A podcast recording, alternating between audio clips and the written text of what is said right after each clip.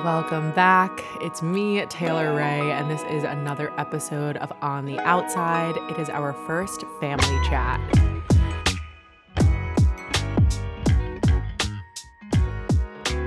Every week, I am so excited to bring you in to these conversations with someone that I love. Growing up, sitting at the kitchen table and connecting with my mom and my dad and my sister over these talks made me feel so seen. To this day, I call my mom so many times a week and just vent to her about what's going on with me. We talk about different topics, what I'm learning at school, what we're reading in the news, just things that are on our mind, things in our everyday life. And I'm thrilled to bring these conversations right to you guys. While the Monday episodes are a little bit more journalistic, a little bit educational, while also definitely being super vulnerable and heartfelt, and hopefully you find them as funny as I do, these conversations are more raw, unedited, unfiltered, and just between me and someone that I care about. This week, I am talking with my husband, Richard Roman Jr. Something that Richard and I bonded early on in our relationship was the fact that both of us were bullied. I experienced being ostracized, like I talked a little bit about in episode 1, but Richard really was harassed verbally and physically by his classmates in elementary, middle, high school. He had various different encounters that left him feeling unincluded. I feel like I don't talk too much during our conversation because it was actually a little bit painful to hear these stories again. I've heard them before, but it's really hard to hear someone that you love talk about a time where they felt unincluded. I always say that we wish we knew each other when we were kids. That was actually something we said in our wedding vows, and it holds true today. This conversation is just a little short snippet of some of the experiences Richard had growing up in Long Island, and it's a really heartfelt conversation. It's your first introduction to him, and I think you're going to love him as much as I do. Let's get into our conversation. I'm super excited that you're on the podcast today, honey. Me too. I really am. My name is Richard Roman Jr. I am your husband. Father of one puppy at home. Of our child, Rolly. Yep. And I'm excited to be here. I know. I'm so happy. This is so fun. It's fun talking to the people, not behind closed doors. So I wanted to talk a little bit about your outsider story because as both of us know very well, we both grew up in predominantly white communities. Yeah. We've talked a lot about that. Even in our wedding vows, you said that you wish we knew each other sooner so that we could have fought off each other's bullies. Right. And I think that's something that we've always talked about and honestly bonded over. Yeah. So you've told me a lot of stories throughout your life of how you felt like you were on the outside. Yeah. Just hit me with one right now. Just whichever one kind of comes to your mind. Yeah. You know, so to tell the people a little bit about my history, I grew up as an only child with my mother and father. And, you know, I lived in a whole household with my family and including at the time, which was really special. Looking back again now, it was my grandma, it was my uncle, it was my aunt, all in one home that, you know, my parents bought. And I think, you know, ever since I was very little growing up, even in pre-K, I was sent by my parents to a Jewish pre-K. I went to... And you're not Jewish? I'm not Jewish. And after that, I went to a Catholic school from kindergarten till 5th grade. And you were also not Catholic? Yeah, I'm not Catholic. I was never baptized. I do believe, have beliefs, right? And I think growing up in that school system, you know, I definitely align myself a lot with what I, you know, was taught. And then from 6th grade, I went to public school and from pre-K, I was on the outside. I was one of the only kids in a whole group that didn't belong, and kids saw me as that, or my peers saw me as that. And especially in Catholic school as well. I was one of 20 something kids in my grade, and we were, in the same class from kindergarten to 5th grade when I transferred out. And it was really tough. I felt, little stuff from not being invited. Well, I guess it's kind of big. Not being invited to certain parties, being invited late to parties where I show up and everybody's already been there for a little while. And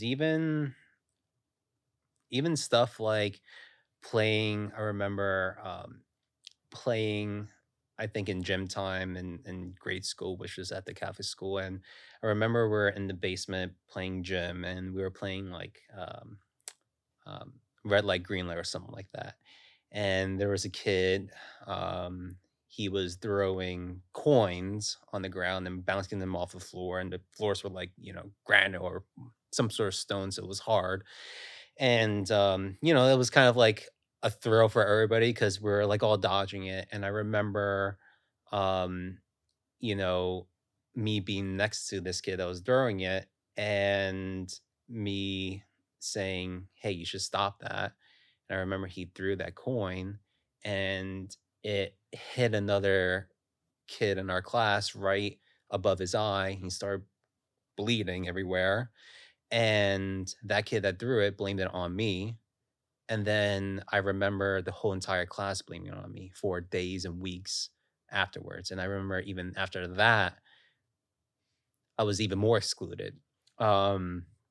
And so anyway, that was just a little, from Catholic school. And high school, middle school, I think that was a pretty huge change for me.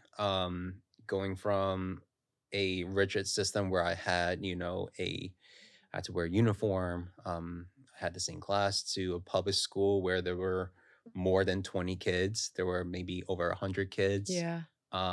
Like you said, a predominantly white community. And I think I was exposed to that my whole life, kindergarten, pre-K, it was all mostly white.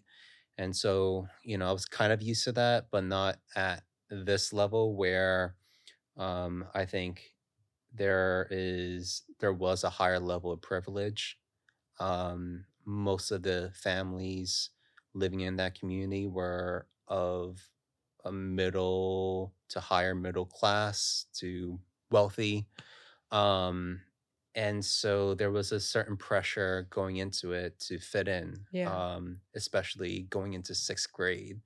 Middle school's the worst, honestly. Middle school's really tough. And I think especially... like high school's tough, but middle school's really tough. Right. Yeah.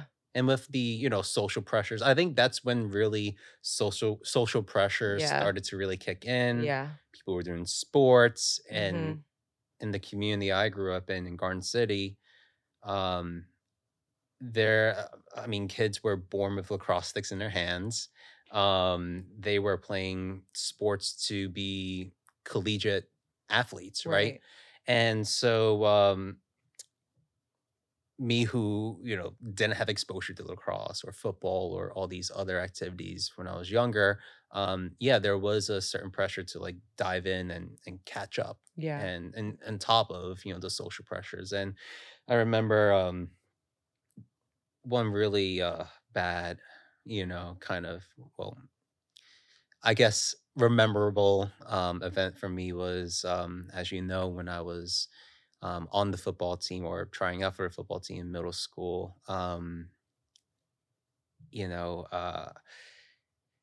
I was bullied pretty heavily, not only in sports, but in the classroom. I remember even in middle school, like kids coming up to me, smacking me in the butt, groping me, calling me racial slurs.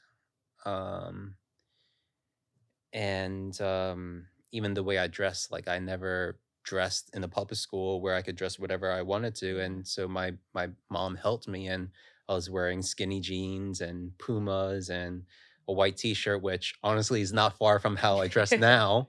So I guess I'm pretty happy that I stayed true to myself the entire time. But yeah, kids really were pretty mean to me. And I remember gym time was, I feared gym because changing into my clothes in the men's locker room or boys' locker room, yeah, kids were taunting me. They were calling me racial slurs.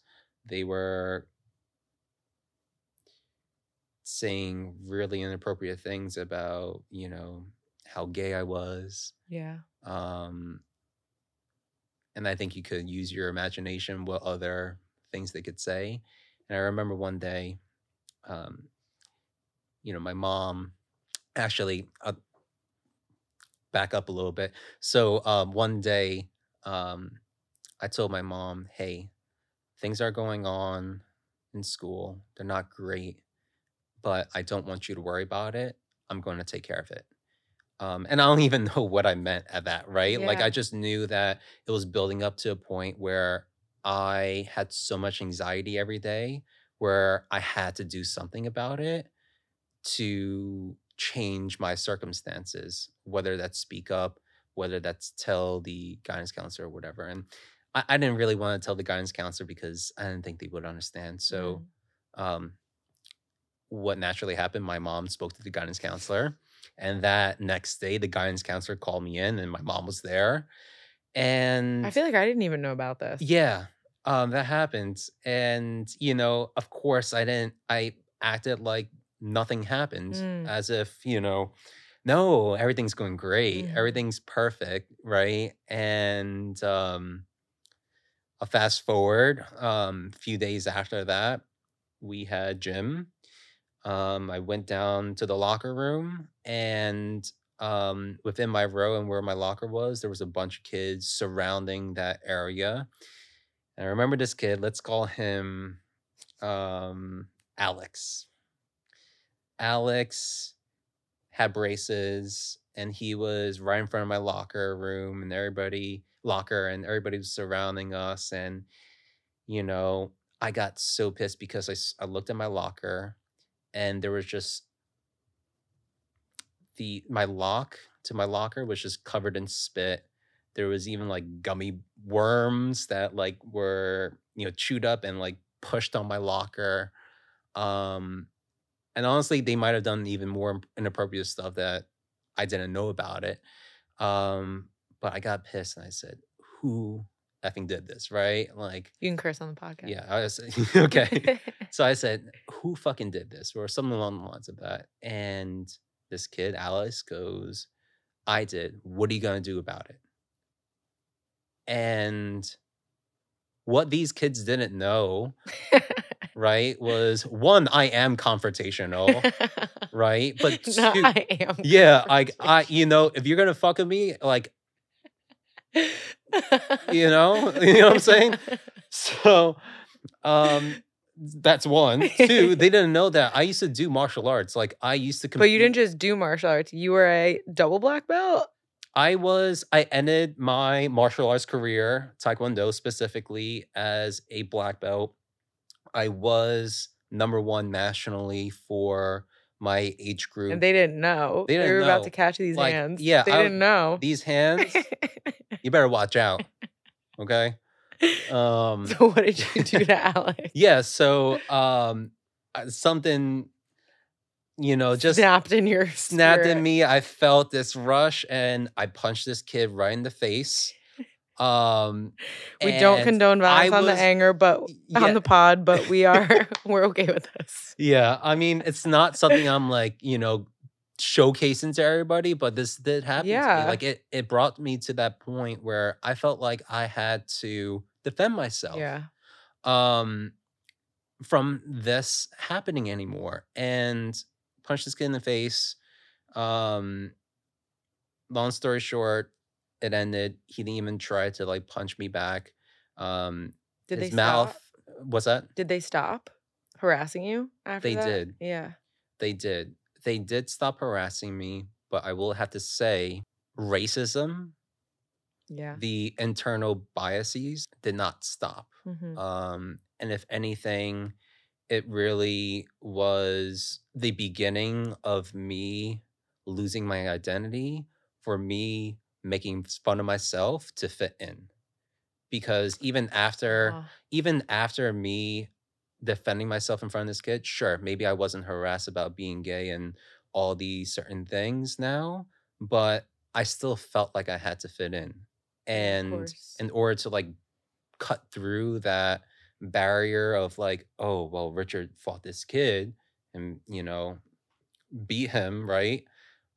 We still don't like him. So I naturally, for me to fit in, I found myself making fun of myself and putting myself down and my culture down in order to gain acceptance to everybody else. And that's something that I really had to work on really, really hard. And I mean, as you know, when we first started dating, I was still on that journey. Yeah. I'm more myself today than I've ever been before, but I still feel like I have progress to go to, really. Room to grow. Yeah, room to grow, yeah. And really discover myself in my culture. Mm-hmm. Right? Yeah.